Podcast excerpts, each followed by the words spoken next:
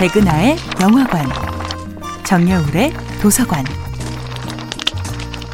안녕하세요. 여러분들과 쉽고 재미있는 영화 이야기를 나누고 있는 배우 연구소 소장 백은하입니다. 이번 주에 만나보고 있는 영화는 2010년도 영화 인디 에어입니다.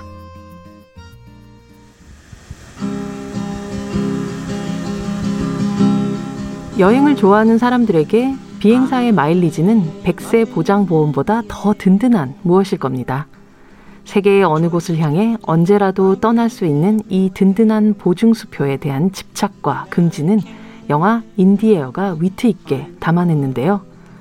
각종 마일리지 적립과 골드카드 모으기, 그리고 출장 짐 싸기에 진심인 남자.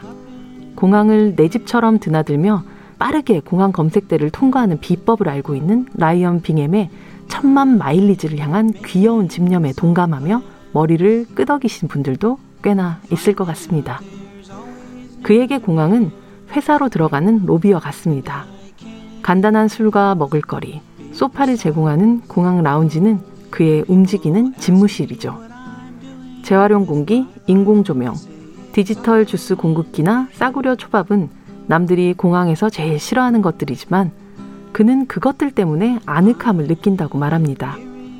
호텔 프론트나 공항 항공사 직원의 익숙하고 체계화된 친절을 사랑하는 남자인 라이언에게 호텔과 공항과 비행기는 그의 표현대로 내가 사는 곳입니다. 하지만 번거로운 장거리 출장 대신 화상을 통한 원격 해고 시스템을 도입하겠다는 회사의 새로운 방침은 그의 집이 사라지는 위기로 다가옵니다.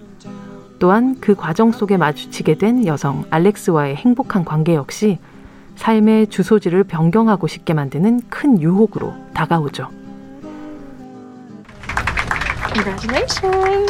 그토록 복잡한 심경을 안고 오른 비행길에서 라이언은 그토록 갈망하던 천만 마일 비행 달성자가 되었다는 소식을 전해 듣습니다. 비행기의 기장은 직접 라이언의 좌석까지 찾아와 그가 이 항공사의 일곱 번째이자 가장 젊은 천만 마일 달성자라는 기쁜 소식을 전하며 댁이 어디세요? 라고 묻습니다. 여기요. 이 공중이를 자신의 집으로 여겼던 남자는 이제 새로운 집이 될지도 모르는 곳을 향해 가는 중입니다. 관계의 무게, 집의 가치를 비로소 깨닫기까지 누군가에겐 천만 마일의 여행이 필요한지도 모르겠습니다. 백은하의 영화관이었습니다.